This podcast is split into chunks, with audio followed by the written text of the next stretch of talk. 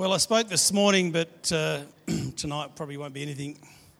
It will relate to the subject this morning, but it won't be anything like this morning because it's just me. I, you know, just don't seem to do be good on the repeats. Uh oh.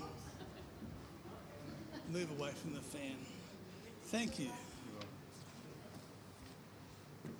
I mentioned this morning George is not here tonight, is he? Uh, Juanita's grandpa.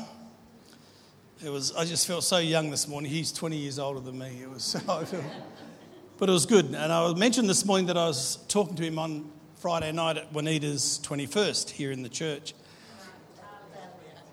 What did I say, Juanita? She's young. Juanita's really young. Where is she? She's out with the kids. That's all right. Talia's 21st. And um, the thing that I was really pleased about, because I've always had this belief in my heart from Scripture, reading from Scripture, that um, Paul and many of the other, I'm ringing a bit my end. Am I ringing?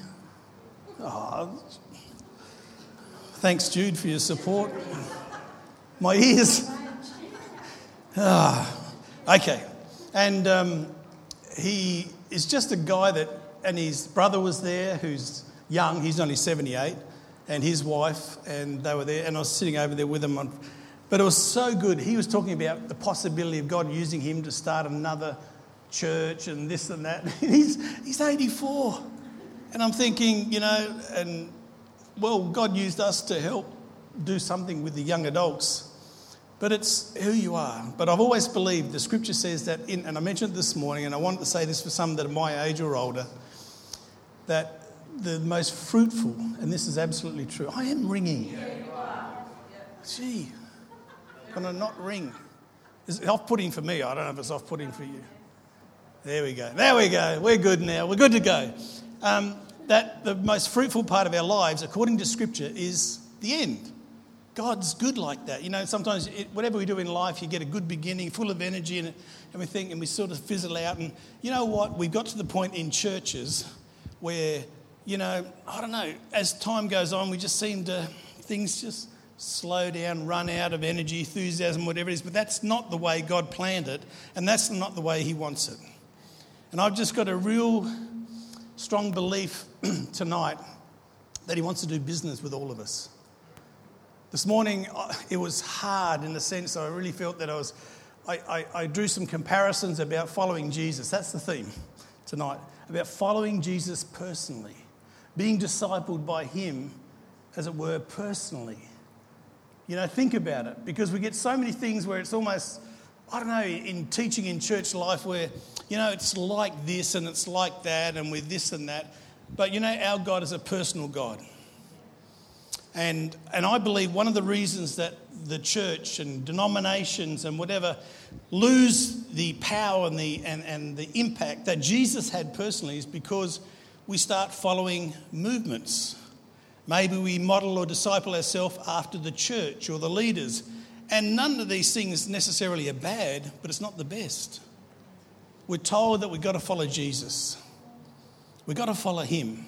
Because the world we're living in is a scary place, as we see on the news. But I don't know about you, but I'm absolutely convinced that uh, the time we're living in, God is ready to do something and he's always ready to do something, but he's got to get us ready. He's got to get his people ready. He's got to get that fertile soil. The Bible calls it, you know, the uh, cultivating the soil in our hearts. And I believe this congregation, even though this morning, if you listen to me, you might have got the mistake that I'm not, a, I'm not for church and structure and organisation. I am. But the organic kind, the kind that where we're connected together and it's God that brings us together and it's real. But we've got to follow Jesus. And I want to read a couple of scriptures in John. Judy was already there in John chapter 10. And verse 27 of that same chapter, Jesus speaking, red letter, My sheep recognize my voice. I know them and they follow me. I give them eternal life and they will never perish. No one can snatch them away from me. Some of us, maybe someone here tonight needs to know that. You're a Christian, you think, you know, I've just fallen back, I've slowed down and and I've been at a point where I'm worried about my salvation as a Christian. I really have. I just thought, you know, I've just lost it. But God and Pastor Ben want, you know, want, felt that this month we need to really talk about being followers of Jesus. And it's absolutely true. We need to be followers of Jesus. My sheep here recognize my voice and follow me. How close are we meant to follow Jesus? You know, there it's real personal. My sheep recognize my voice. Now, I'm all for leaders and pastors and gifts and that sort of thing. We need them, there's gifts. But I think somehow, think about this, all of us, think about it. Have we got away from the point where we often don't see our relationship with Jesus as a personal thing, being personally discipled and following Him? Because as I suggested this morning, maybe our DNA, maybe our discipleship is to a church more so. Maybe, think about it, when people become Christians, what do we teach them? Attend church, read your Bible. None of these things are bad in themselves. But when we look back at the early church and the model Jesus said, it was always personal. It was always to that person. It wasn't about here's to build the structure of the church, it was to build the person, the character, his disciple. And they would be connected. And I really believe tonight, the time we're living in, God is calling us to be followers, to be disciples of Him. And you may say, well, that's so simplistic and it's real. I'm a disciple. Well, I don't know about you, but I think I've somehow, in some way, drifted away from being His personal disciple. It's true. And I've got to the point where I saw the the faults, the flaws, the failings of when you actually model yourself and be discipled by a church. And I'm not talking about bad churches. But there's a difference because, as I suggested this morning or, or, reminded us, that many of us, and Jesus said it in, in the scriptures here, in the last days, many will fall away. Many will follow teachers that will teach them what they want to hear. So it, it, the scriptures are clear in showing us that if we go back to our human nature, we will want to be discipled by those who tell us what we want to hear. But that's not the way Jesus wants to do it. And I believe tonight that He's going to call us afresh, as it were. And you know, the thing is, it doesn't matter whether you're a Christian, it doesn't matter whether you're born again, it doesn't matter whether you've been a leader or a pastor, or you're a young Christian or not a Christian tonight. The voice of Jesus Christ is here with all of us calling them. Come to me. I won't cast you out. Behold, I stand at the door and knock. If any of you, any, any of you will open up, I'll come in. And you'll hear my voice. That's a promise tonight. And I think some of us that have been around for a while need to hear that again. We need to hear his voice. He says, My sheep hear my voice. They follow me continuously. And we're living in a time when there's so many suggestions that the church does this and the church does that, and we try to be fashionable and we try to be relative and everything else. Jesus is always relative, He's always on track. And if we become His disciples and we connect where God's connected us, and for me, it's here. We're going to do what God wants us to do. I'm excited about what God wants us to do. The focus must always be on Him, and it's exciting. There's a scripture I had in uh, John 15. Most of you know this really well. How close are we, are we to follow Jesus? And we need to think about how close or in what ways. You know, we know, I know that many of us are like his hands, his feet. If you have this gift, we need to minister to one another. But we, I think we've got away from this personal connection with Jesus. We need to get back to it. We need to talk about him as being here. Not, oh, he's the third person of the Trinity or second person of the Trinity, and he's sort of only here by his representative, the Holy Spirit. He's here. He's here. John 15, verse 1, Jesus speaking again I am the true vine, and my Father is the gardener. He cuts off every branch that doesn't produce fruit, and he prunes the branches that do bear fruit, so they will produce even more fruit even more. You have already been pruned for greater fruitfulness by the message I've given you. Listen to this remain in me, and I will remain in you. For a branch cannot bear fruit of itself, it is severed from the vine, and you cannot be fruitful apart from me. Yes, I am the vine and you are the branches. Those who remain in me and I in them, I will produce much fruit. I want to tell you tonight, Joyce, you will produce fruit. It's a calling. You know, I was thinking tonight, when one of the traditions in, in, in the Pentecostal movement that I was saved in and raised in, I guess, was that you'd have visiting preachers who had a prophetic gift, I guess, in their life, and they'd call out someone for prayer. Nonna would know this. And you'd often hear the words, Brother, sister, you have a call of God on your life. And you know, we know what they meant. Oh, you have leadership ability. You know, it, it sounds good and it's not bad, but it's far from the truth. Because every single one of us have a call of God in our life, and it says, give greater honor to that lesser gift.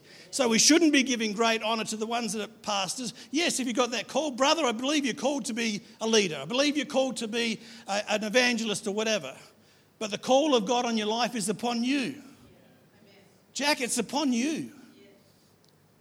It really is.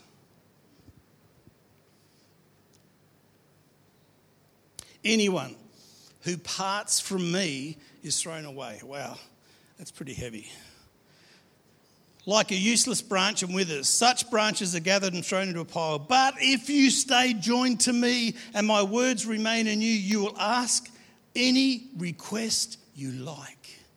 Wow. You know, there's a downside, but there's an upside. Jesus is a real. It's promise here, and it's his words. But if you stay joined to me, my words remain in you. You may ask any request you like. I don't know about you. I get frustrated when I don't see the miracles that Jesus said would happen happen. And I've searched it and I've thought about it. And maybe, you know, churches and leaders and people take the glory to themselves, and God says He's not going to share that glory. So maybe that's why we don't see the miracles. But you know what? I believe he wants a church where every single member that knows they're called of him, that they're a disciple, that they're a follower. So no one gets the glory but Jesus. I believe that time's coming. It is. It is. It is. When we're going to see those miracles. The other night when I was talking to those beautiful folk here and I hadn't met before, there's one lady had crushed her hand two or three years ago. I think it was Great Artie's and uh, um, Deidre. And as soon as I saw her, it's interesting. I didn't have this, I'm a Christian, I should pray for her. I just had this compassion come on my heart. You know what? I didn't pray for her because I was shocked that I got this movement. You know what often it happens? When we're in our meetings at our place and we start just wanting to encourage one another and you feel the love of God and the compassion and you do that.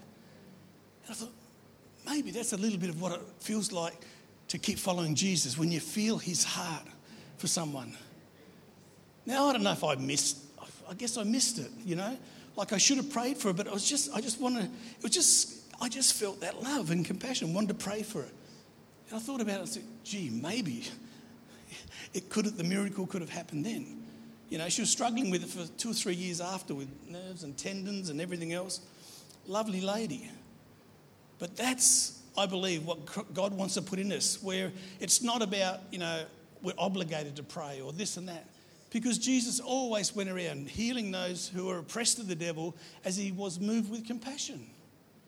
And friends, you know, when we're his disciples, it's not about, oh, we can get them to church and get them in the prayer line. That's not a bad thing, but that's not the way Jesus did it. You see, if we're discipled to him, we do it the way he did it. And we start thinking like him. You know, that voice, we're singing songs tonight. And he said, we, you know, God wants us, when we're followers of him, we hear the voice we hear the voice. I said this morning, you know, like when we when we're discipled by Jesus, we don't have a, a, a formula or a way we deal with certain sin.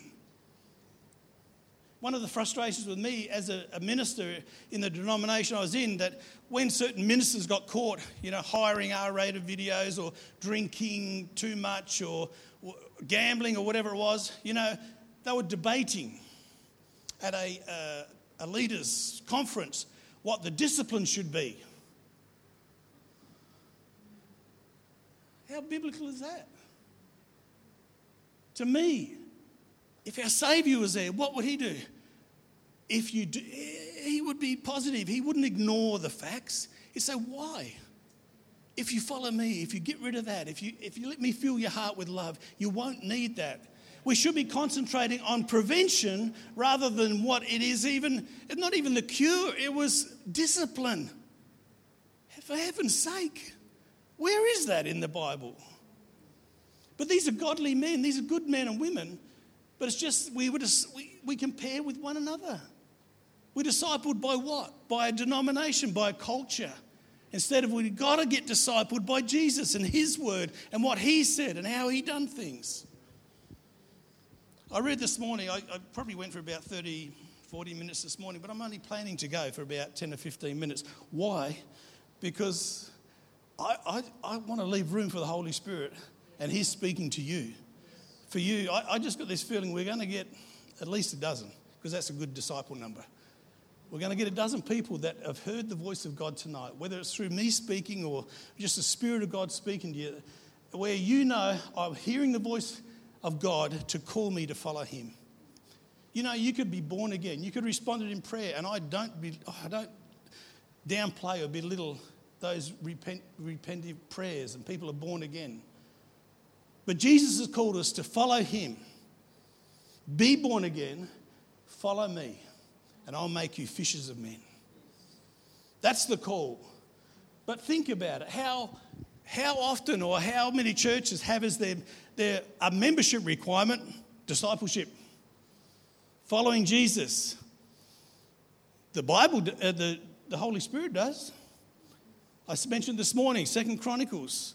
I think it's 19, 16, 9, I think it is. He said, the eyes of the Spirit of God going to and fro through the whole earth. What does it say? Tonight, the eyes of the Holy Spirit are going to all of us, not to judge us. Who's ready? Who's loyal? The Bible says for a loyal heart that's willing to obey all that I command. That's all he wants.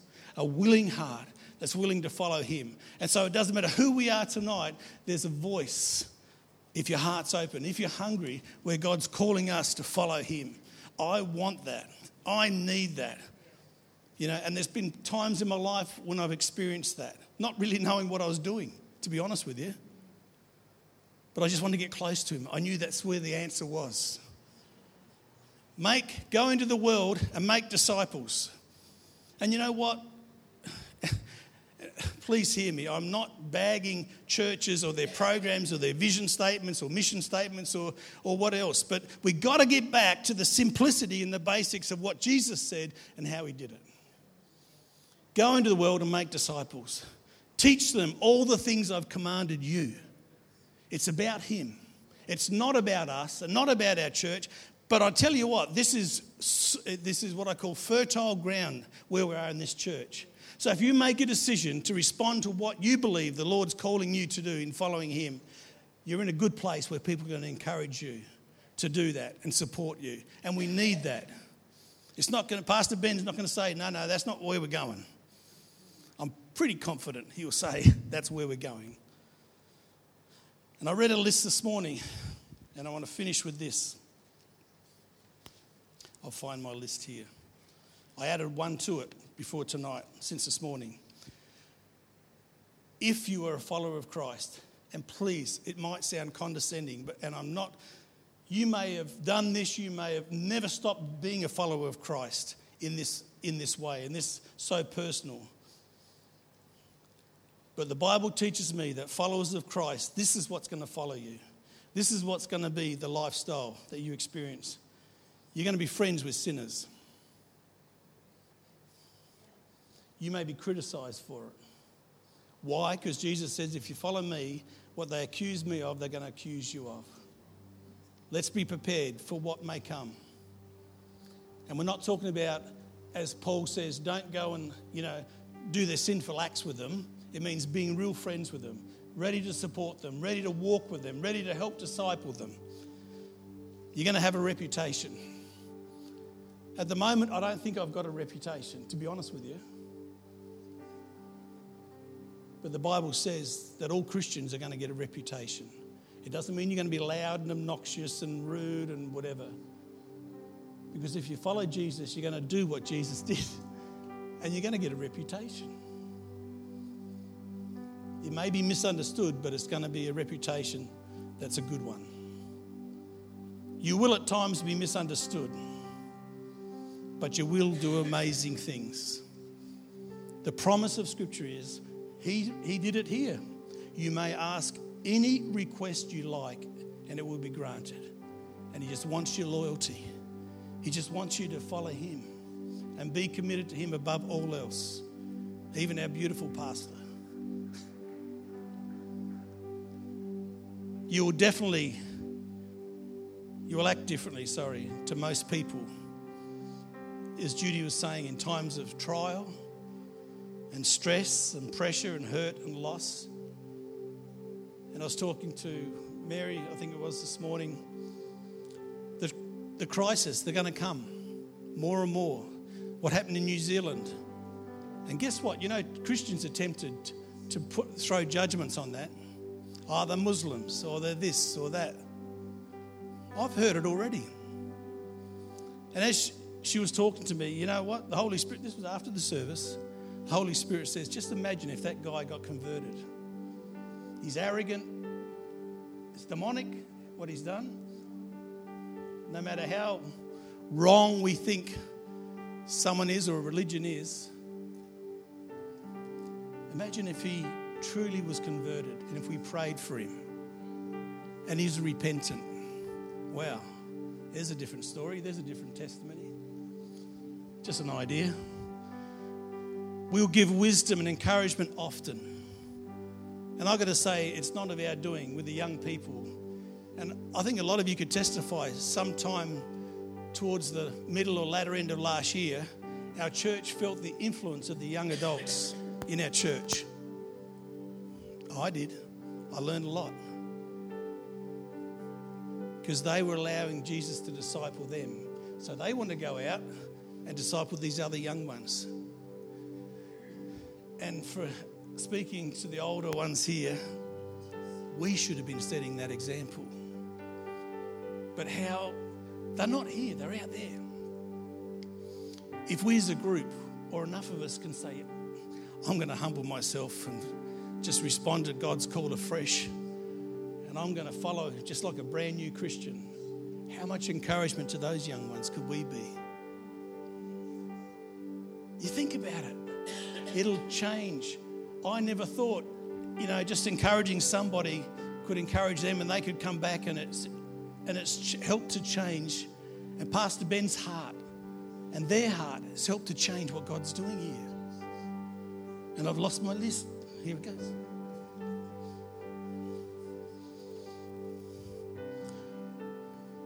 One of the things that happens in our group, and it's the Holy Spirit's doing it's not me or Judy. They give encouragement to each other all the time. There's not one bad word in a whole year. There's not one argument in a whole year. There wasn't one agenda. We didn't come, you know, with our own ideas. And it's like God taught me see what happens if you let me be in control. I'm not against structure and, and formal Bible study. We started doing that at Doug's place. Do you understand? You hear what we're saying? Give God room. Let Him disciple us. As followers of Christ, we'll stand out from the crowd, even in quietness and peace. We're not talking all becoming loud like Judy and myself or somebody else. Followers of Christ will hunger and thirst for constant and ongoing change. This is what I found historically with people my age you know, we just get this our backup. Well, I've always been a Christian. I've always been discipled. If you look at the life of Paul and Peter and those guys, they constantly had to check themselves. And Revelation, when, as I said this morning, when Jesus wrote to the seven churches, only uh, two of them got any sort of real recommendation. Five of them had to really pull their socks up. It's interesting, he wrote to the church because the bad habits affected the whole church. Just imagine if that church, those churches, taught every single person to go to, to, to uh, Jesus for their discipleship. It doesn't mean you don't have mentors and you know we help each other. Of course we do. But it helps keep those errors and flaws and uh, deceptions out. We'll influence others, our family and friends. And I said this morning, this is a bit controversial. If you're a follower of Christ, you may not be a church member. But you'll always be connected to the body. Church membership is optional. But we must be connected to the body. I've had opportunities, as I said this morning, where I've tried to change a whole denomination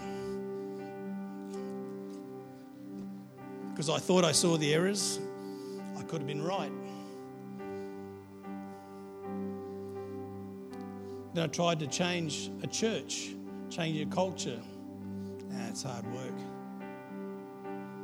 Tried to do that a couple of times. You get frustrated.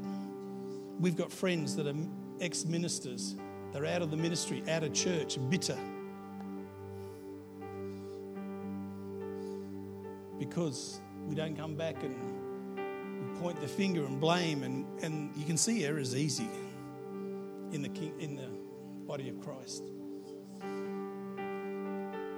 But I hope that if I change and become a better disciple and a fresh disciple, that they can see that there's something different. There's hope for them. Nothing sadder, is there, for leaders or pastors to be out of fellowship and cut off, not trusting churches or structures or denominations. And we wonder what would have happened if someone told them to allow themselves to be discipled to Jesus rather than the church.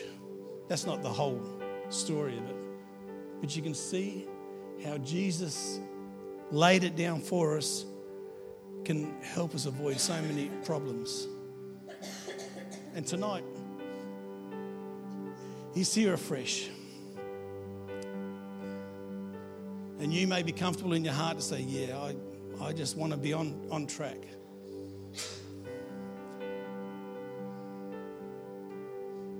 I want to be a good disciple. I want my life to make a difference. Because I'm, you know, Judy hates it when I talk about death because she, she, knows I've talked about it a lot lately. But when you've nearly died two or three times in the last three years, you, you get to think about it a little bit. But I want another 20 plus years. And you know, I'll tell you why, for a couple of reasons. I don't want to die. I mean, who wants to die? But I want to spend time with my grandkids and I want to make a difference in the kingdom. I'm not planning to pastor a church. I'm not planning to take up anything, but I just want to be what I need to be in Jesus, have a good disciple. And whatever that means to you guys as a friend and someone else, then I hope it makes a difference. Because when you look at what the disciples were, you know, the ones that were thrown in prison, if you don't shut up, we're going to kill you. You know, that's a bit of pressure. And they looked at him and said, These guys are uneducated. They're just ordinary men but we can tell they've been with Jesus. And you know what? Jesus may not be here in physically, but he's here in person. And he's here for you tonight.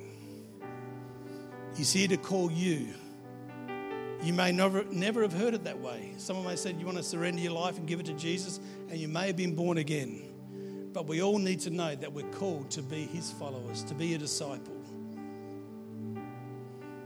And I might ask the band to come back and, and sing a. I'm guaranteed that Jack's got an appropriate song. But not because I'm asking you, because your heart is hungry.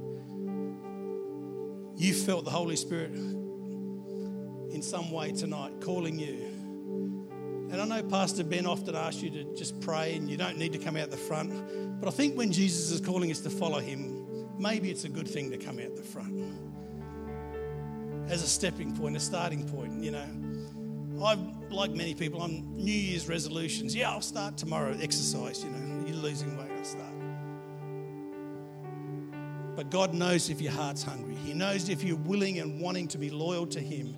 And He will not leave you on your own. He will come and fill you and strengthen you and empower you to be who you need to be and who He's called you to be.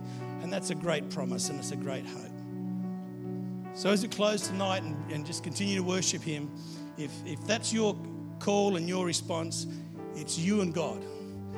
And I want to encourage you to be connected afresh to Him and, and make that pledge, if you like, to be discipled. I want to be a disciple for whatever reasons, for your family, for your kids, for your grandkids. Amen? Let's stand together as we sing. Just come out the front if, if that's your response, and, and we'll get some of the prayer team to.